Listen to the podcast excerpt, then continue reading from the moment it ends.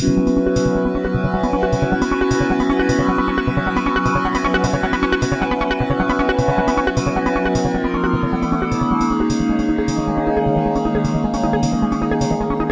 in to Full Service Radio. Full Service Radio. Full Service. Full Service. Full Service. Full Service Radio.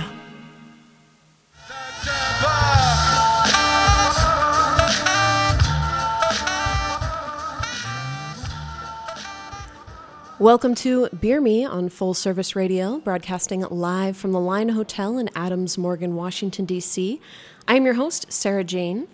During my time in culinary school, I gained an appreciation for good beer, continued my studies in beer at grad school at NYU. Since then, I have been a beer director, beer bar general manager, and I get to continue to explore the beer world with all of you wonderful listeners. Every week, I will have a different guest from different parts of the beer world, from brewers, importers, bartenders, educators, to help us explore this fascinating and dynamic world. Whether you're new to beer or a seasoned professional, we will have something for you.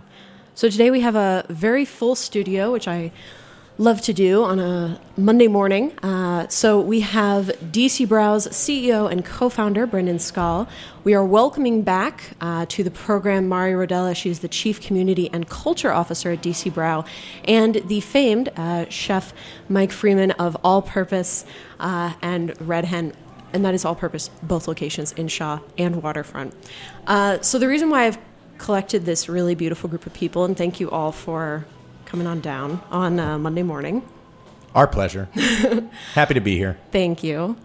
So many moons ago, when I was the beer director at 11 Madison Park in New York, I wanted to make a beer with a local brewery. So I got to team up with Garrett Oliver at Brooklyn Beer Company. Worked with him, and at the time, the barrel master, Molly Browning, and we came together and, you know, got to do this really cool collaboration beer, basically a beer brewed with cider lees aged in white wine barrels. It was called Springwood. And it was a really cool process, especially considering the fact that most of the beer at 11 Madison Park was used for beer pairings with the extensive tasting menu. So I wanted to bring a brewery and a chef together on the show to talk about what it takes to do a beer collaboration. And no one is more experienced with beer collaboration than DC Brau. You guys have done collaborations with Maketto, Granville Moore, All Purpose. I'm sure there are many more. That's right. And also we've done a lot of collaborations with several breweries, you know, worldwide, actually. We are getting ready and planning two collaborations with Swedish breweries right now. It's just something we really enjoy doing. And one of the best parts about collaborating is not only just the learning experience you get from, especially with other breweries, learning how their system works, how they do things, but when we're doing a collaboration with a culinary partner, we really get to explore food pairings, what's gonna work to accentuate the food of any given place, and also, you know, getting into themes, as we've done with the all-purpose beer. And actually, we brewed a couple collaborations, very small batch style, for Nycci at Red Hen. Some of those on wine lees, which were very cool and very experimental for us also. So what does the process look like? What was the latest beer that you two worked on together? Well, we have the beer down at the Waterfront. We didn't really do a lot of kind of food development with that beer. We just knew it would be a great beer with everything on the all-purpose menu. I think the last collaboration that you and I did was for that event at National Cathedral. We did that whole dinner. Wow, that was pretty awesome. That was bonkers. So for that in particular, you know, DC Beer Week, it's always a really great time in the industry here. We take it very seriously, and one of the things that we've always done is a crab fest, very DC and just a tradition for us. But this one particular year, we had moved DC Beer Week, the timing of it. It didn't make sense for us to do a crab event, so we wanted to do something really special, and we came up with the idea of doing a secret beer dinner where you don't really know where you're going. You just get in a bus and it's going to take you somewhere. So we had checked out a few locations, and we'd already been talking to Mikey about being a part of it because he's been a very big friend of the brewery since I can remember, and he was totally in. And the place that we settled on was the National Cathedral. Nice. Yeah, it was awesome. It was a challenging event in some ways because the National Cathedral doesn't technically have a kitchen. So we worked around that, but you know the best part about pairing with beer is that it you really can find your own opportunities, and individually it's very different for everybody. There's some basic guidelines that you follow, but it is fairly subjective once you get, you know, your palate in front of a beer and a plate of food. So I'd spent most of my career doing wine and food pairings, and that's really fun. And there's a very kind of plumbed situation about how that works and things that, you know, go well together. But with beer, when I started doing this, it was kind of a free-for-all. Mm-hmm. You know, you're really kind of all over the place. You can really find great opportunities in certain hops that you use, in certain malt strains that you used, in the ABV of the beer, you know, how full-bodied it is, how light it is, and then you can really complement, contrast, or clean. That's kind of the guidelines that I utilize for building food for beer. And yeah, this particular event, I think we had a great flow of starting with, we had fun with starting with light and I think richer beers. That's right. And then doing the same food and then finding opportunities of pairings in both of those glasses, and then kind of moving forward in a more traditional sense of lighter food into heavier and then into the meats. And then I think the dessert pairing was it was a lighter beer, which is also unique in the sense that, because I don't usually like to, if people are zigging, I'm usually zagging. Mm-hmm. So usually you're doing like a big stout or something, yep, like really rich, or, you know, almost like a barley wine style for your dessert, and you're pairing it with something simple like a stout cake. And I think we did some kind of tropical dessert with a lighter hoppy beer. Yeah, so it was sort of, I believe it was like a session hoppy beer, yeah, and it just worked really good, and it had that sort of palate cleansing character going on that really complemented just the richness and sweetness of the dessert. That was the idea, yeah, because we had a rich main course, and mm-hmm, it was really deep, and it was like a braised pork shoulder with an awesome beer. And but you know, you're totally right. People always tend to lean towards, you know, they feel like a dessert beer pairing has to be something chocolatey, or, you know, like there's all these pastry sort of influenced beers now, sure, something like that. But that just sort of, you know, it almost isn't as creative as you can be with it. And yeah, has someone created a pumpkin spice latte beer yet? You know what? Probably. I mean, yeah, considering all the lactose is going in beer lately, I wouldn't be surprised. No, I mean, I know there's like gingerbread beer, yeah, and stuff like that, but pumpkin spice, maybe it's the next one on the line. But I think that's one of the reasons why we love working with you, Chef, is because you have a lot of experience. You've been doing the GABF food pairings, and every year we're just so excited to see that. And you've really kind of like sunk in your teeth into it. So for us, it's always exciting to be able to work with you. And thank you. Yeah, I mean, like I said, I think that, you know, pairing wine and food is really fun. But there are definitely limitations. And there are limitations. And there's always this like very static flow of how it goes, right? And, mm-hmm, and with beer, you really have so much more opportunity. And when I started doing work with Brewers Association with Adam Dooley, who's the executive chef of the BA. And as a shameless plug for his book, he did come out with really great the Beer Pantry. Yes, Beer Pantry. He came on the show to talk about it. Really great book. And him and Michael Harlan Turkle are buddies of mine, and I've been working with them for many years. And going to GABF, which is the Great American Beer Festival in Denver, largest beer event of the year, kind of their massive mm-hmm, flagship event, and kind of paves the way for the rest of the year for them.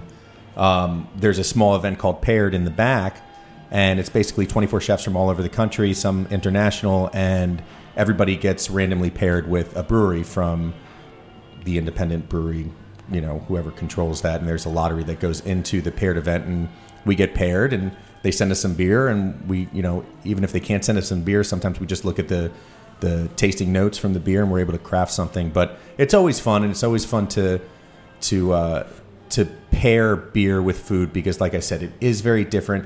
There is a larger opportunity to taste more beer as you go along as well. And then there's also opportunity for sessions, for different small batch mm-hmm, beers that you're making or that the breweries are making. And again, that's something that DC Brau is always kind of on the cutting edge of, in terms of creating new beers and testing the waters and kind of pushing the limitations of what beer can do and where they can sell their beer, which I think is one of the more exciting things. I know they're in the Sweden market now, which is awesome. I want to get back to Sweden in a second, but one mm-hmm, of the really great things about working with Chef is, you know, a lot of times it'll be like, okay, well, bring us down a sample of that beer so that we can make the pairing. And it's like, well, chef, we don't have that beer ready. It's going to be packaged the day before the event, you know? Yeah. But Chef Mikey's got such an experience with doing these pairings that it's not a problem. You know, we tell them the ingredients that are in it, we give them some tasting notes, and the pairings always turn out to be amazing. So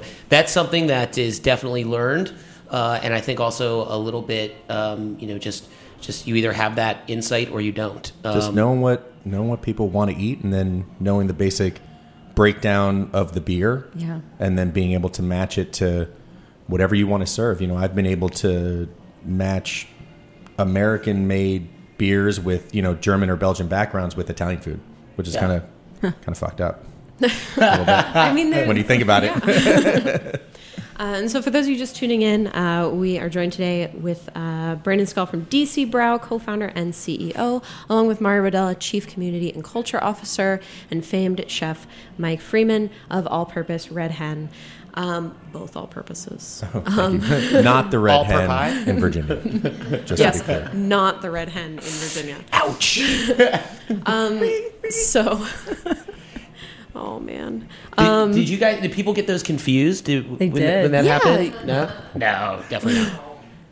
Yes, of course. We'll talk about it later. So you guys touched on this a little bit, but as far as logistics go, specifically for creating a collaboration, is it? This is kind of like a chicken and the egg thing. Like, what comes first? Is it the beer or is it the food? Are you looking at the food and thinking, okay, what good beer is going to pair well with this? Or are you looking at the beer and kind of going from there? It's a great question. I personally am always going to go beer first. Okay. Because if I'm doing a collab, I'm definitely, you know, we've reached out to a brewery. If we're doing a tap takeover or a dinner, we've reached out to a brewery or they've reached out to us and said, hey, we want to do this. It's going to be a lot of fun. And I'll be like, great. What beers do you want to pour? And then we kind of have a conversation about that. And we talk about how we want the dinner to go or what beers they want to focus on if they're doing a release into the market.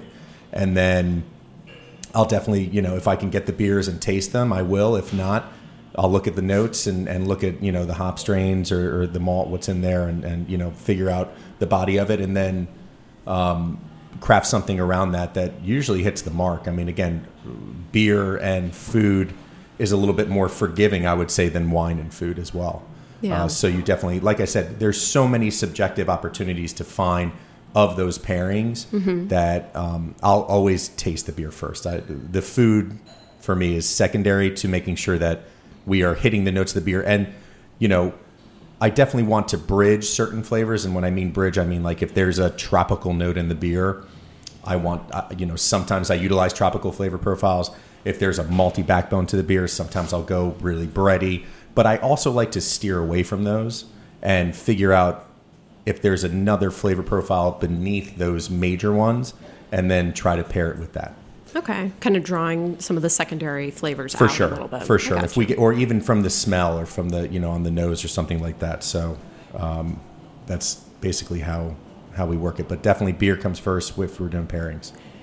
I would agree with that if we're working on a beer dinner or a collaborative sort of event. Mm-hmm. But that's not always true if we're working on actually crafting a beer for a restaurant. So let's talk about Full Count, which is actually the beer that we have on that's a collaboration between us and All Purpose that you find at the riverfront. So the idea for that beer was that we wanted a beer that was going to go with their menu at large. And we also wanted a beer that was going to be a really good baseball beer and a summertime beer because we're down there on the water right next to the ballpark. So the inspiration came from something that's going to pair with the menu at large and also something that's going to be a great summertime baseball beer. Thus the name Full Count. If I may interrupt, I just want to use the word that Gareth Croak, my business partner, uses, which is crushable. Crushable. That was another inspiration. It needed to be crushable. So we... A patio pounder. A patio pounder, exactly. Yeah. And you guys have a beautiful patio. So and a nice rooftop now. Yes. Right. Open Tuesday through Sunday. Ooh, nice. So that was the inspiration behind that beer. And we wanted something that was still craft, but, you know, an adjunct sort of lager beer and something that really was crushable. And that was where Full Count came from. That was the genesis of that beer. And it's really been quite a successful project, I think, for us and All Purpose. We actually started brewing it and found that we needed to brew it again before we thought we were going to. Yeah, we kept running out of it. It was so successful. So crushable. Crushable. And, you know, that's always one of... We don't do a ton of collaborations with restaurants because it's a sort of supply and demand thing. You know, our real busy months fall in between, you know, March to April is when it starts, and then it sort of tailors off around now. So the busiest parts of the year for us for producing our own beers are also the busiest times that a restaurant might want a private beer. So the worst case scenario is if we brew something and then it's time to rebrew it and we, you know, have got all of our tanks full of our flagship beers and can't do it. So we're sort of apprehensive to do it, but this is a situation that we really wanted to make it work, and it did actually work. I think there was only maybe one day that we ran out of it. Yeah, I mean, it's been fresh. It's been very fresh beer. There's been a couple days where it's like they're down to the last keg when the new amount ships to the distributor. And I also think that it's, you know, it also plays into the DC scene in general. Like, you know, we opened Red Hen 6 years ago. Boundary Stone has been there for 8 or 9. I'm thinking, is it 10 years now? They just celebrated. They just celebrated. Yeah. I think it's 8. I think it's 8. Yeah. So they just celebrated 8 years. But for a long time, I think Boundary Stone was DC Brau's best client. Yes, they were purchasing a whole bunch of beer, and they were always on the rotation. If you know, multiple beers on the rotation. So when we paired up with Boundary Stone to open up All Purpose, and then All Purpose Waterfront, where Gareth is really kind of taking the reins into the kind of restaurant that he wants to manage, mm-hmm. and has been doing such a great job there. It was kind of a no brainer that we wanted to do a really kind of quietly collaborative beer. It's not like we went out to the masses and told everybody that, you know, All Purpose is collaborating with DC Brau. We wanted to kind of make it a little bit of a secret. But the DC scene has produced that beer. And that's kind of the relationship that we've built over the years. And then just to kind of piggyback on that, we've taken that beer, which is our largest selling beer at the store, and we've also paired it with a local charity. So every beer that's sold, a percentage goes to a local charity, and that charity changes from time to time, but that's the one beer that we want. We know it's going to sell quite a bit because it's delicious and it's a homegrown beer, and so we pair it with a charity of our choice that we're able to help out. Nice. Well, we're going to take a quick break, and we'll be right back to hopefully drink some more beer. Oh, yeah. We're drinking beer. Oh, can we eat some pizza too? Yes. Yeah. Yes.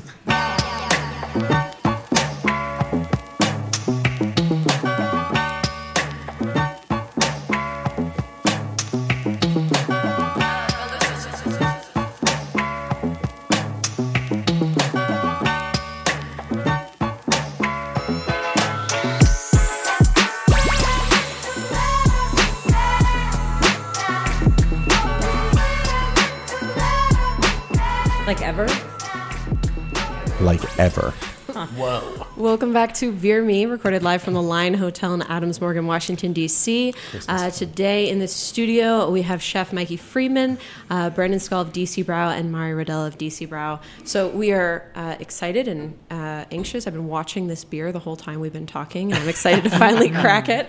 Yes. So you guys brought some treats for us. You want to tell us about these treats? Absolutely. So one of the things that we're really excited about, you know, we just completed a very large expansion at the brewery. Mm-hmm. So we have a whole brand new brew house, and that brew house is capable of producing about 5 times as much beer as our old brew house did. But we haven't disconnected our old brew house. It's still activated, and we're using it to brew a lot of really cool one-off small batch specialty beers. Definitely. Oh yeah, there you go. Ooh. Oh man, let's get that in a glass. Sounds like a beer opening.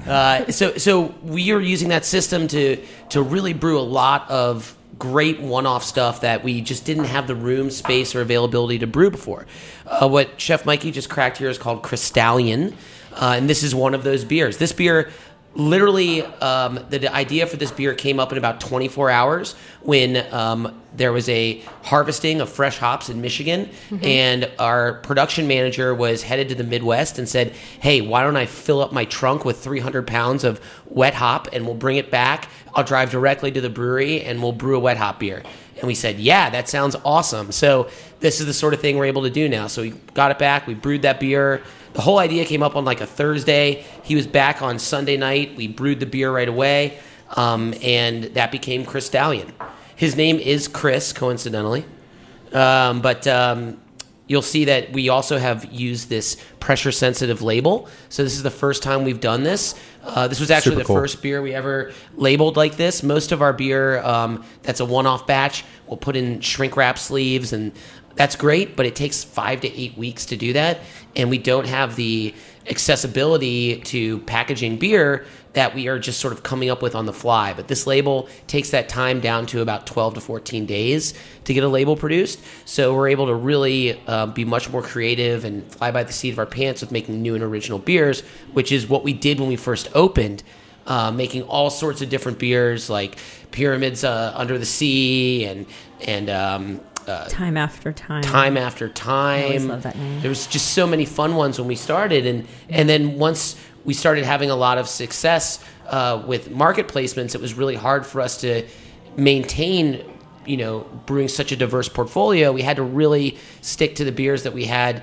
working so that we were able to keep them in supply. But, now you're going to see stuff like this from us all the time. We've got several more planned even for the rest of this year. But so one of the great things about it, like I said, was that this beer is a wet hop beer, and it's something that we've always wanted to do. I think we brewed one wet hop beer before that also came from the same hop purveyor, but they shipped it out to us, and it was cool for Chris to go drive out and pick it up. Well, it's definitely delicious. People can get this all around DC, I'm assuming? Actually, this one you can only get in the tap room. So, and it's pretty limited in quantity, so... Yeah, I think there's probably only about 50 cases or less than 50 cases in stock. And we just released it about a week and a half or 2 weeks ago. And so this one will only be available at the brewery, as will be every now and then the real small batch stuff we'll only do at the brewery. But then things like Alpha Domina Mellis, this is a hazy Alpha Domina. This will be available market-wide. So we're going to have a combination of that. A beer we were talking about earlier during break, Wake Up in the Future, is a 15%... Russian Imperial Stout that's been aging all year long in whiskey barrels that actually are from 1/8 Distillery here in town. So that's a very cool all-DC Russian Imperial Stout that's been aging since February. That's going to be very low quantity. That's going to be in actually 2-pack 16-ounce bombers or cans. We're releasing that beer at our holiday market. We do a holiday market at DC Brau every year on Shop Small Saturday. That's, the Saturday after Thanksgiving. So this year it's Saturday the 24th. And that beer and a cup, I think there's one other that we're releasing, these like small batch beers at that event. Yeah, the other beer is called Sugar Leaf, and that's another hazy IPA. Weird. We're hazing it up. As if it were a trend. Yeah, who would have thought? I don't know. They are delicious. I'm trying to remember. My memory's kind of hazy. This sesh is really good, man, and it's low ABV. It's 5, almost 5.5. Yeah. Super drinkable. It's so fresh tasting. I mean, the idea... You can really taste those wet hops. I mean, it's really, really lovely. That was the idea. Like, not a lot of malt on this. No. Really, just showcase the hop. Yeah, just like really clean. I'm drinking a lot of this. Yeah. And it's got this really cool Zoltar. Yeah, I was going to say, is there any connection to Big? Are we all going to turn into children right now? Because that would be awesome. A cool thing with the cans, like, if you can stack them, you actually get like a whole like other. Yeah, so the backside of the label is actually the underside of the. Oh, so he's like, check it out. Yeah. I see. Okay, this is so much fun. Yeah. Oh, I see. See, he's got his crystal ball here. And his hands are really. Doing the magic. Nice. Got to buy multiple to see that, people. Yeah. I mean, they come in a 4-pack. Shoot. So that's cool. That's true. Tell me about this other beer here. This is your seasonal release. Yes. So the hazy Alpha Domina Mellis. So this is the 6th year that we've done Alpha Domina Mellis, which is cool. So it started as pretty much like a kitchen sink beer. We looked at our hop contracts at the end of the year, and we wanted to utilize any really cool, strange hops that we still had some contract for. And also, we wanted to tie in a local farm, Burnside Farms. They've been friends of ours for years, and they have a very cool wildflower farm, and they keep their own bees to pollinate all the wildflowers. So we use honey from Burnside Farms. It's definitely their largest amount of honey that gets sold in bulk all year, we've been told. So we usually get like 2 to 3 5-gallon buckets worth, so 10 to 15 gallons of it goes into the batch, and it's a beautiful unfiltered wildflower honey. And let me go ahead and pour some of this out for you guys. And the farm is in Haymarket. That's right. It's in Haymarket, Virginia. Actually, we planted some hops there right when we first started, but we never got around to really using them in a beer because we couldn't cultivate enough. But let me pour some of this out for you. So, thank you. In past years, we've tried to clarify this beer, but this year we wanted to just let it stay its beautiful hazy self and leave as much of that sort of raw, unfiltered honey character in there as possible. One of the things with that raw honey is that there's some imperfections in the honey. It's not purified. It's not strained. So there is a little bit of character that remains behind. When honey's purified or cleaned, it's just going to ferment out, and it's just going to end up making it even more dry. But you do get a little bit of that honey character that stays in a residual basis when you've got sort of that imperfect honey to brew with. Yeah, a lot of tropical fruit notes here. Oh, yeah. So have the hops changed? I mean, yeah, I can still... Every year this recipe changes. I was going to say, I can still smell Simcoe, but like I'm also getting a lot of the Southern Hemisphere hops where you get like the guava and the pineapple and that kind of thing. But so every year the hops change. Every year the hops change. Mm-hmm. I believe there's some Azaka in here too. Mm. Nice. Yeah, every year the hops change, and... that's one of the things that makes this beer fun and exciting for us, is that even though we release it every year, it often has a slightly different malt bill. It has totally different hops every year. The only totally consistent element is that honey from Burnside Farms. In fact, one year we used malt from Copper Fox in it, which is a local maltster associated with the Copper Fox distillery. And this beer, higher in ABV, I'm assuming, yes? Mm-hmm. But it doesn't taste it, so it's a little... So this year it's 9.7. Oh, yeah, it doesn't taste 9.7. Yeah, it's that honey that makes that's giving it that kind of dry note that's really cleaning it up. I also love the Azaka in here. Like anytime I drink a beer with a little Azaka, it always has this almost like a foreign note to it that I can never put my finger on. I definitely get the tropical notes, definitely on the nose. The honey almost comes through on the nose a little bit, too. Kind of get that like residual drier honey smell. Yep, and I think that one of the reasons that's there is because it's totally unfiltered, totally unfined, that honey. So you really do get some of it left over even after the fermentation process. One thing I will mention with this beer, please, if you do pick it up in the store, consume it fresh. The Imperial Stout that's coming out from us, feel free to lay that down, but we're putting it on all of our packaging now for especially anything that's hazy. Drink this right away, please. For sure. Yes. You really want to consume it as fresh as possible. Yes, that's maybe right out of the can too. Mm-hmm. Absolutely, you can definitely drink it right out of the can. Just as a PSA, all of you beer nerds out there, if you're buying any kind of IPA, just drink it. Drink it fresh. Just drink it. Yeah. Ooh, I want like blue cheese with that. Oh, I want brisket with that. Yeah. You know, we should do something. Yeah, yeah. That'd be awesome. Uh-huh. Can we get some brisket and blue cheese in here, please? So. Just popping into our studio here, we have Nycci Nellis. She is the wonderful person behind The List. Are You On It? She is foodie of Foodie and the Beast. She is also co-host of Industry Night. Basically, if you work in this industry and you don't know who she is, you're not in this industry. Get on it. Nycci, thank you for swinging by. No, I'm so thrilled to stop by. No, thank you. Getting offered beer. It's just a little early for me. But no, thank you so much. I just wanted to be able to pop in. I love what you guys are doing here. It's so great. And you and I both being on Full Service Radio, we both get to talk to really cool and interesting people all the time. And today's show was certainly delicious. And then you're going to come on my show later today, right? I'll be on later on this evening. And I saw that you did a recent show about the upcoming Smithsonian. That was last week. Yeah, exactly. Okay. Yeah, that was really exciting. We had the three historians in here. Teresa McCullough was in here, and she's so amazing. They really... we could have done a show for hours. They just know so much about food history, beer history, obviously, but just the social implications on food and diet and drink and how it affects everybody's daily lives. You know, it's much more than just a meal around the table.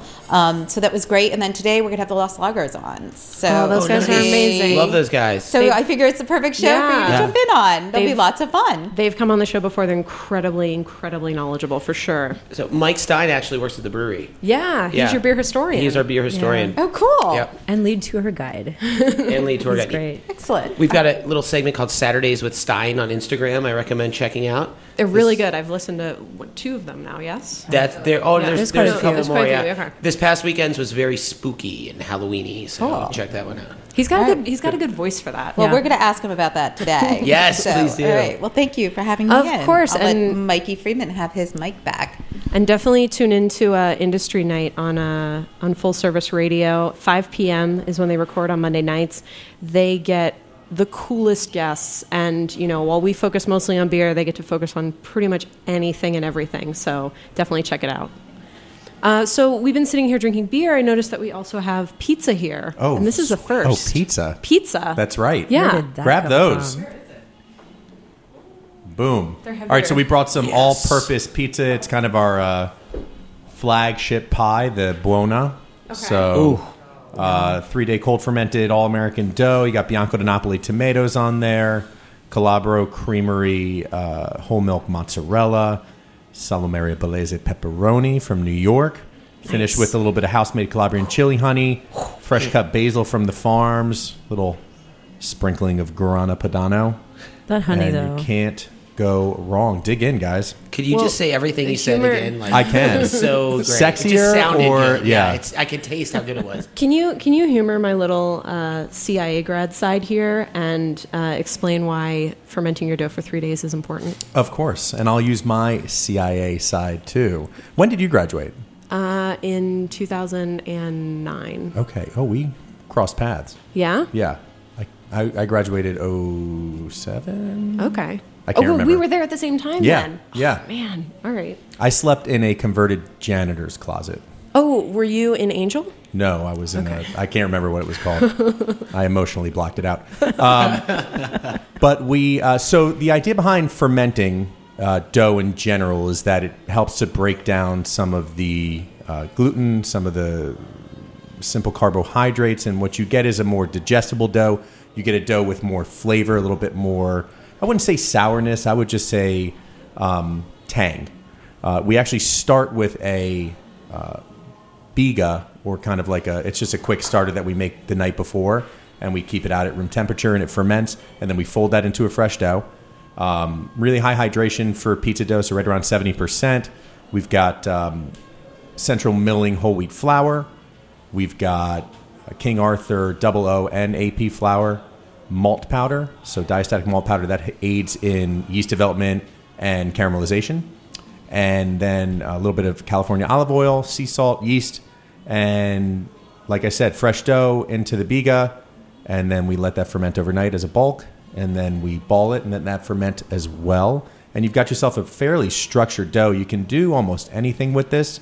It was something that we developed over the course of about a year and a half, and the idea was that we cook deck oven pie. We don't cook Neapolitan style. So Neapolitan, much simpler, very, very delicious, but you have basically an overnight dough that then gets cooked in a wood-burning oven. So that all that flavor is coming from that wood-burning oven. And you get all the spots around the dough. It's called leoparding, and that's because of that really high heat and that yeast is activating so quickly. This is kind of cool because you guys probably know a little bit what I'm talking about in terms of how the beer reacts with fermentation. But so the yeast reacts really quickly. With my dough, we cook at a much slower rate. So Neapolitan ovens right around 1,000 to 1,100 degrees. Our ovens run at about 600. So where you might get a 90-second pizza out of a Neapolitan joint, at All Purpose you get a pizza at around 5 minutes. So it's much more of a bread background, and it's much more of a how do I create a dough that's going to stand up to Neapolitan style in terms of the flavor profile, while also honoring the tradition that I wanted to honor, which was that New York deck oven style, which, I can get into the history of pizza too if you want, but I won't because we don't have enough time. But I do love pizza, love eating pizza, I love making pizza, and I love giving pizza. away. Well, so let's eat some. I appreciate that about you. My pleasure. Well, let's all eat a slice. Thank you all for coming by on this beautiful Monday morning. Please go to restaurants and drink beer with food. Yes. Specifically Red Hen and All Purpose. Yes, please. Definitely check out their patio and their rooftop now for down by the waterfront. Yep. For DC Brau, their Saturday, Small Business Saturday holiday market, the tickets are on sale. Now it is definitely worth your while. The collection, the list of vendors that you guys are hosting, a lot of great people. So impressive, and always go out and support your local vendors and producers. Drink any small release DC Brau you can get your hands on, and also stick to the classics because they're pretty amazing. For sure, and we'll have them at AP and Red Hen all the time. There's always a Brau at all the restaurants, so come and drink them. And we got appreciate a lot of, that. Oh, our pleasure. We got a lot of events going on this winter with some tap takeovers at Shaw, location of All Purpose. And then come when the weather starts getting nicer, you'll see a lot of fun collaborations with a lot of breweries from not only here in D.C., but from around the country. So really looking forward to that next year on the water. Nice. And tune in to my buddy Nycci Nellis' show, Industry Night, at 5 p.m. every Monday. This has been Beer Me on Full Service Radio, recording live from the Line Hotel. Cheers. Cheers. Cheers.